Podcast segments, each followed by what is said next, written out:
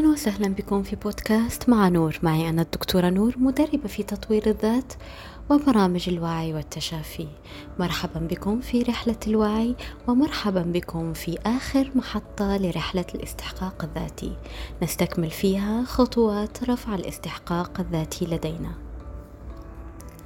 ونبدأ بخطوة الاعتراف بمشاعر عدم الاستحقاق. يعني اجلس جلسة مع نفسك وعيد فيها حساباتك وعيد فيها مشاعرك وتعرف فيها على الحوار الداخلي. اسمح على اسمع حوارك الداخلي مع نفسك. استمع إلى فوضى المشاعر اللي بداخلك. لأن الاعتراف آه، بالمشاعر لا يعني الاستسلام لها. لا بالعكس أنت بمجرد تحديد المشاعر والتعرف عليها أنت الآن قاعد تمشي في طريق تجاوزها قاعد تمشي في طريق كيفية التخلص والتحرر منها كيف؟ لأن هالمشاعر مدفونة آه، في عمق اللاواعي مدفونة في حقول طاقية بعيدة عن متناولك وعن نظرك أنت الآن لما تجلس وتتعرف عليها وتعترف بها. نعم هي موجودة. أنت الآن قاعد تنقلها من صورة اللاواعي إلى العقل الواعي. بالتالي راح تشوفها. واعرف إنه ما إن تنتقل هذه المشاعر إلى الواعي خلاص راح تفقد قوتها. لأن قوتها كانت في التخزين في العمق في البعد عنك. الآن هي بمتناولك وتقدر تتحرر منها وتتخلص منها بكل سهولة ويسر. لذلك عليك أن تقر أن نعم لديك شعور بعدم جدارتك. نعم لديك شعور بعدم استحقاقك آه لشيء ما. نعم لديك ضعف الثقة بالذات. نعم اعترف. اعترف بهذه الأشياء. لماذا؟ لأنه لما تعترف بها راح تتخلص منها بسهولة. فتصبح أكثر وعي لوجود هذا الشيء. يعني الآن مثلا لما نتكلم عن الاعتراف بالمشاعر يعني أنا ما أقدر مثلا أساعد شخص هو ما يعرف أقول له طيب كيف أقدر أساعدك؟ إذا هو ما يعرف كيف يساعد نفسه هو ما يعرف شو المشاعر وشو الأفكار اللي عنده حاليا كيف أقدر أساعدك؟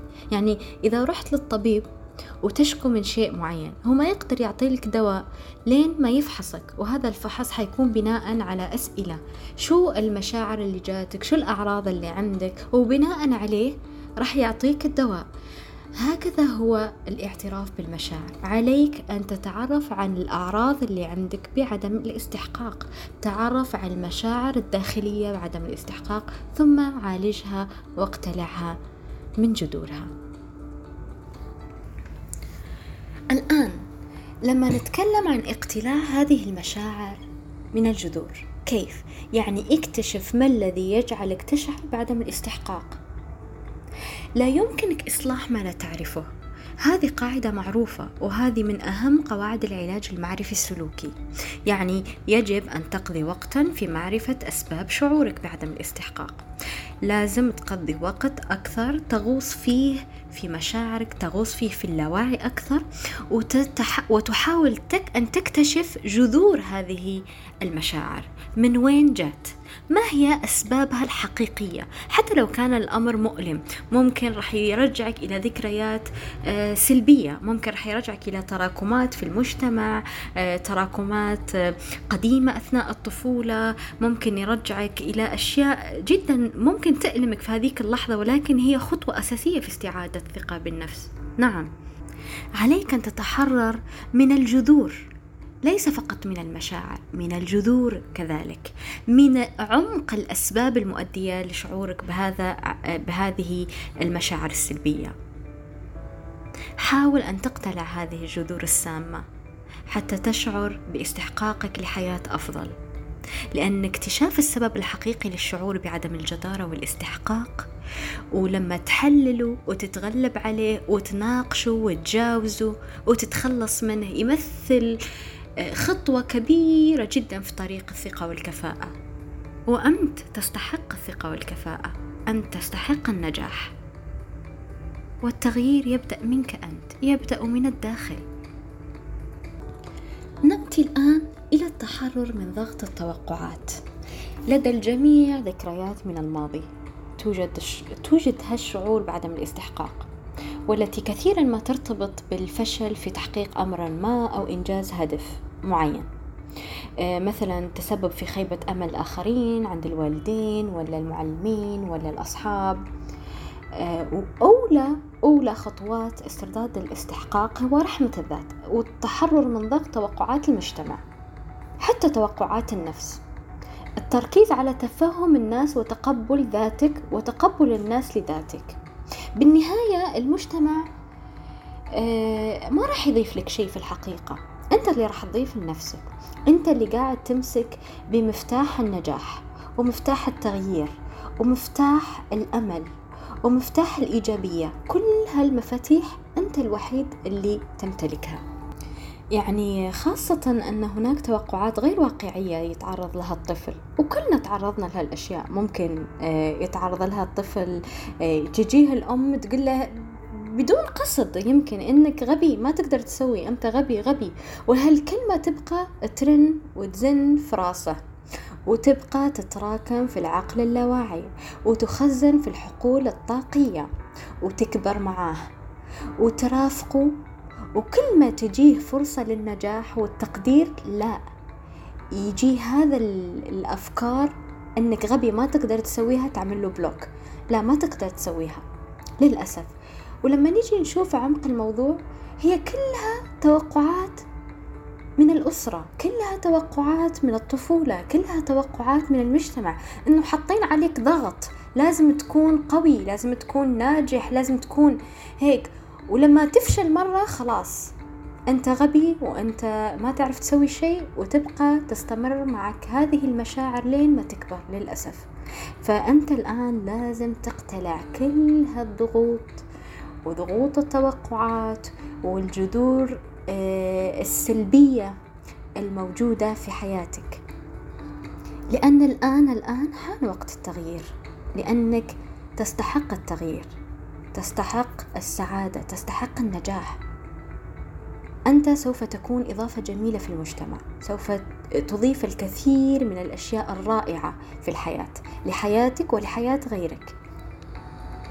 لذلك عليك أن تتحرر من ضغط التوقعات وتتحرر من من مواقف الماضي. يعني غالبا ما تأتي هالشعور المشاعر ويأتي هالشعور بعدم الاستحقاق من مواقف الماضي. يعني أغلبها فعلا من مواقف الماضي. يعني أثرت على نظرة الإنسان لنفسه. زي ما سبق وقلت يمكن الشخص عانى في الماضي آه، ماضيه أو أثناء طفولته من صدمة أو من التنمر. أو من ذنب آه، آه، بقى معاه لفترات طويلة. أو ربما آه، تعرض لتجارب سلبية أثرت على نظرته للعالم بصفة عامة ولنفسه بصفة خاصة. قد يكون كبر وهو يشعر بهذاك الغضب كبر وهو يشعر بالشك كبر وهو يشعر بالحزن. فخلاه يعتقد أنه لا يستحق الأشياء الجيدة. خلاص أنا ما أستحق أن أكون سعيد. يعني مثلا وحدة تعرضت إلى موقف آه وما ضبط معاها مثلا أثناء فترة خطوبتها من شخص معين آه ما ضبطت معاها وجربت مرة ثانية ما ضبطت. لا يعني أنك أنت سيئة. ربما رب ربما آه طاقتك ما توافقت مع هذول الأشخاص. ربما في الأفضل مخبي لك إياه الله عز وجل وينتظرك وأنت تنتظرينه. فما ينبغي أنك خلاص سويتي هالتجربة أو تجربتين وراح تاخذي خلاص نظرة نهائية عن العالم وعن الرجال وعن الزواج وعن نفسك. لا أبدا. حيث تشير بعض الدراسات إلى أن 87% ممن تعرضوا للتنمر في مراحل حياتهم المبكرة يعني أثناء الطفولة أو المراهقة انخفض لديهم احترام الذات والشعور بالقيمة. يعني هم عملوا دراسة ولقوا أن الشعور بالقيمة منخفضة جدا عند الناس اللي تعرضوا للصدمات وللتنمر وجعلهم أكثر حساسية تجاه النقد. يعني ما يتقبلون النقد خلاص يكفي اللي فيهم يعني وأكثر معاناة مع القلق. ويتجنبون ويهربون من المواقف الصعبة ما يقدروا يواجهون خلاص ينسحبون من الأحداث الاجتماعية لأنهم ما عندهم ثقة بذاتهم ما عندهم ثقة في المواجهة. لذلك للأسف ينبغي لنا أن ننتبه للطريقة اللي تشكلت فيها نظرتنا لأنفسنا في الماضي لأن هذا قد يجعلك تقوم بالتخريب والتدمير الذاتي آه، تلقائيا دون قصد منك. لذلك فكلما أصلحت شيء في حياتك أفسد شيء آخر وربما تفسد كل الأشياء. لذلك أنت الآن قاعد تقاوم في التحسينات الإيجابية في حياتك بشكل خفي وبشكل تلقائي. أما لما تتو... تتحرر من المواقف وتتحرر من الصدمات وتتحرر من آه، الماضي بصفة عامة الآن أنت قاعد تبني آه، حصانة مناعية هيك حصانة ضد كل شيء. قاعد تبني شيء إيجابي تواجه به العالم بأسره تتحدى به ذاتك وتتحدى به الجميع. وتثبت لذاتك وتثبت للمجتمع أنك شخص تستحق التجربة وشخص تستحق النجاح. خلاص إحنا الآن بعد ما تحررنا من الماضي علينا أن نغير القناعات القديمة أيضا. علينا أن نعزز جميع السلوك السلوكيات اللي عندنا ونشيل كل السلوكيات السلبية ونحط بدلها سلوكيات إيجابية. يعني اسأل نفسك الآن الآن ما هي المميزات الوضع الحالي؟ الآن أنت ما الذي تريد أن تحتفظ به في ذاتك في نفسك؟ ما الذي تريد أن تعزز تعززه وتقويه في حالة تحقيق الهدف؟ هي المخاوف اللي تشعر بها والسلبيات اللي تتخوف منها؟ واللي هي كانت قناعات قديمة عندك أو قناعات جديدة مكتسبة. اجلس جلسة مع نفسك وقل ما هي الأشياء الرائعة والجميلة اللي فيا أنا؟ ممكن أطورها وأعززها وأقويها وأخليها تخدم هدفي بشكل آه، جميل جدا. ما هي المخاوف اللي عندي وكيف ممكن أعالجها؟ ما هي القناعات والسلوكيات السلبية اللي ممكن أتخلص منها وأحط بدلها سلوكيات إيجابية؟ هل أنا عندي آه، قناعة قديمة أني أنا كل ما أزعل لازم أروح أدخن مثلا آه، سجاير؟ هذه قناعة قديمة مثلا اكتسبتها في المراهقة وقالوا لك تعال والله تشيل عنك كل هم وكل غم وبس دخل لك واحدة بس وهيك. هذه قناعة سلبية اتخلص منها. لا. أنا ممكن أروح أتوضى وأصلي وينشال كل الطاقة السلبية اللي حولي. أنا ممكن أروح الجيم وأسوي رياضة ممكن أشوف فيلم ممكن أجلس جلسة عائلية جميلة وراقية من غير ما أتجه إلى السلوك أو القناعة السلبية القديمة. هكذا عليك أن تعزز السلوك الإيجابي بدل من السلوك السلبي. نأتي إلى خطوة أخرى وهي مقارنة نفسك بالآخرين. ليش أقارن نفسي بالآخرين؟ لماذا؟ لا شيء يقلل من احترامنا لذواتنا أكثر من المقارنات غير العادلة. لماذا فلان عنده وأنا ما عندي؟ لماذا فلان نجح وأنا ما نجحت؟ لماذا فلانة تزوجت وأنا ما تزوجت؟ إذا نظرت إلى جوانب تفوق الآخرين عليك باستمرار فإن مشاعرك نحو نفسك ستزداد سوءا وتعتاد على ملاحظة ما يقلل قيمتك. مش الشيء اللي يزيدها بس اللي يقلل من قيمتها. أدري أنه ممكن أمر صعب عند بعض الأشخاص أنهم يتوقفوا المقارنات لأنه يحس أن كل حياتهم متوقفة ما عندهم شيء إيجابي أبدا ما عندي شيء ممكن أنبسط عليه. لأنه ما قاعد يستشعر في النعم الخفية النعم اللي ما راح يحس لها لين ما تروح من عنده. آه، أنا في الحقيقة لا ألوم الأشخاص عن مقارنة النفس بالآخرين. ألومهم إذا استمروا في المقارنة لأن إحنا عايشين في ثقافة آه، مجتمعية. يعني من حولنا تربينا وإحنا آه، على المنافسة خليني أقول غير شريفة نعم. يعني تقول لك أمك شوف فلان كيف سوى هذا نجح أنت ما تعرف أنت غبي. خليك تكون حقد تجاه الشخص الثاني وتبقى تمشي وتكبر وأنت تمشي وتكبر وتقارن نفسك مع نفس الشخص. ليش هو عمل أنا ما عملت؟ ليش هيك؟ للأسف يعني أحيانا أنا ألوم المجتمع وألوم الأسرة كذلك.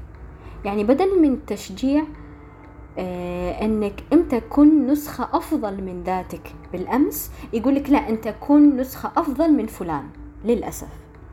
بالإضافة إلى تأثير وسائل التواصل الاجتماعي حاليا. يعني كل الناس صارت آه، اللي بيطلع يصير ما شاء الله مؤثر اجتماعي وصار عندهم محتوى وفي ناس تصور أكل وناس تصور شناطي وناس تصور سفريات وإلى غير ذلك. آه هذا يخلي الناس اللي عندها تدمير ذاتي وعندها قلة في الاستحقاق الذاتي تقارن نفسها. ليش هم وصلوا لهالمرحلة؟ ليش أنا ما أقدر أوصل؟ ليش هم بيشتروا بيعيشوا؟ وأنا ما عندي إيش آكل ما عندي حتى كيف أطلع إلى مطعم؟ هذا هذه المقارنات مضللة للغاية.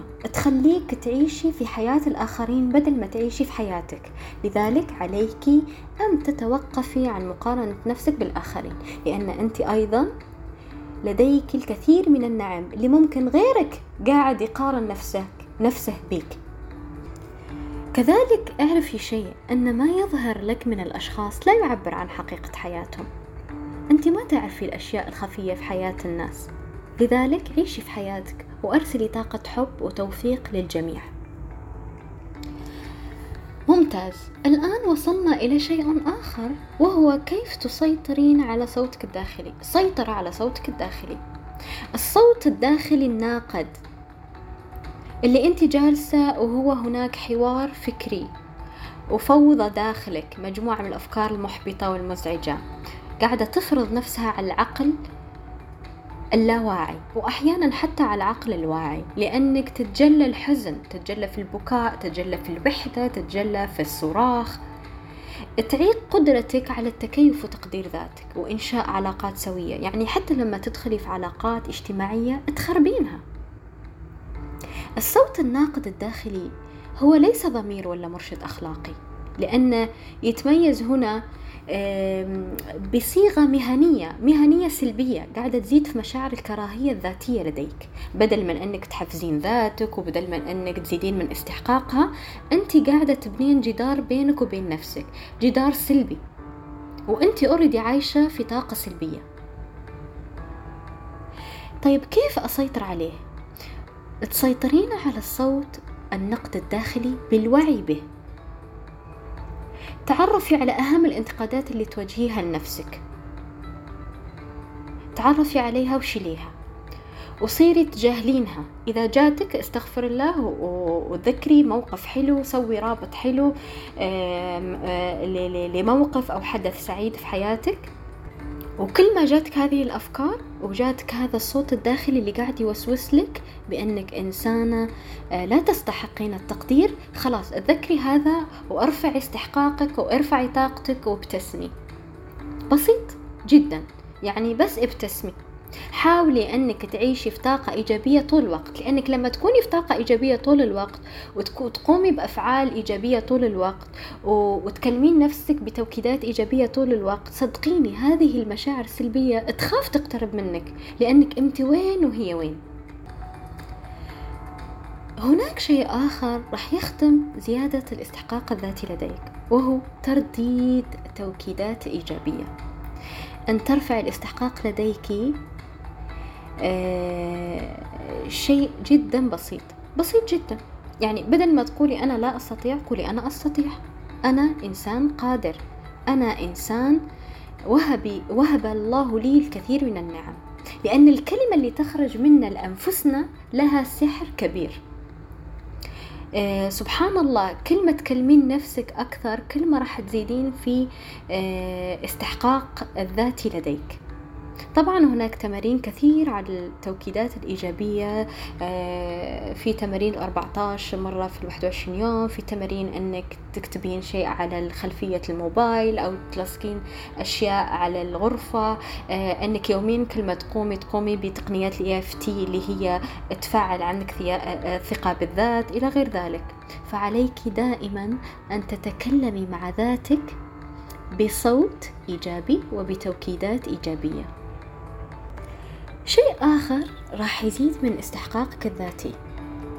الآن هو وقت التغيير الخارجي يعني الاهتمام بالمظهر الخارجي والعناية بالجسم والصحة الجسدية.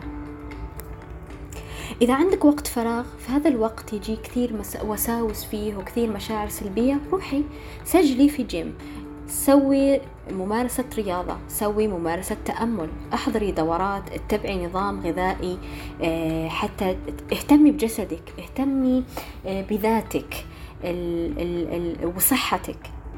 مثلا إذا انت كنتي إنسانة تاكلين كثير لحم وهيك حاولي تاخذي أسبوع غيري صيري في أسبوع نباتي. صيري فيه تتناولي بس الفواكه والخضروات وتجنبي فيه مثلا الوجبات السريعة.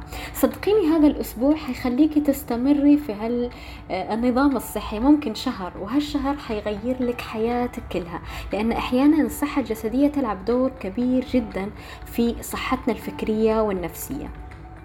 حاولي أنك تدخلي في آه، مجموعات التأمل مجموعات تمارين اليوغا آه، ممارسة الرياضة اليومية المشي لو 25 30 دقيقة يوميا.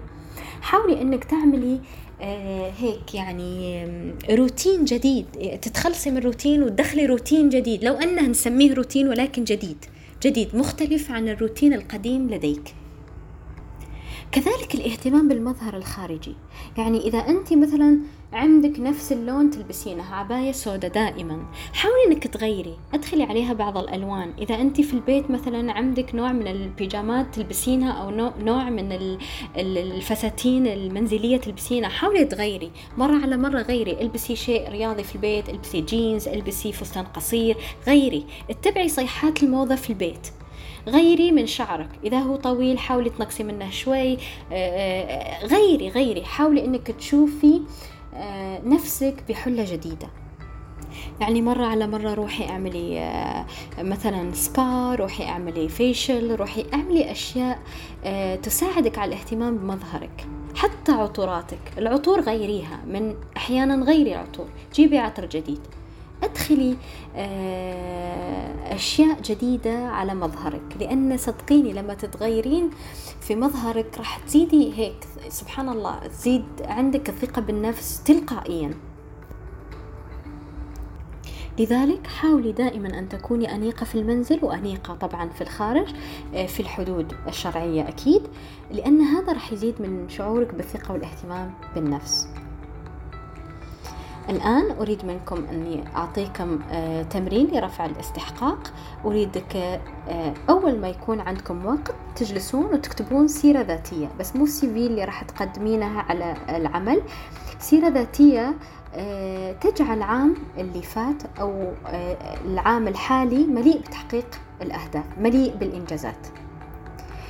اكتب لماذا تستحق تحقيق أهدافك في 2023 اكتب أهدافك اللي أنت حاب آه تحققها على المدى الطويل بعد خمس سنوات أو عشر سنوات.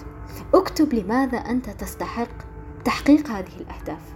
اكتب أنك تستطيع تحقيق هذه الأهداف. وأريد من كل واحد قاعد يستمع إلى بودكاست مع نور أن يكتب نوت ولا يجعل خلفية للموبايل بعض كلمات التوكيد الإيجابي أنا إيجابي أنا سعيد أنا أستحق النجاح أنا لدي استحقاق ذاتي. عالي جدا أنا أهتم بنفسي ونفسي تهتم بي أنا أحب ذاتي وذاتي تحبني.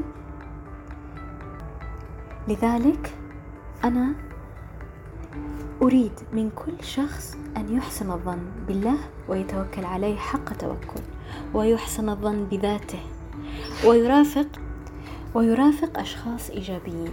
يمارس التأمل يمارس الرياضة يمارس نعمة السعادة يوميا ويكتب النعم بصفة دائمة ومستمرة. إلى هنا نصل إلى ختام سلسلة الاستحقاق الذاتي. وألقاكم بحب وعلى حب وأنتم كل الحب في حلقات ومواضيع شيقة وقادمة إن شاء الله.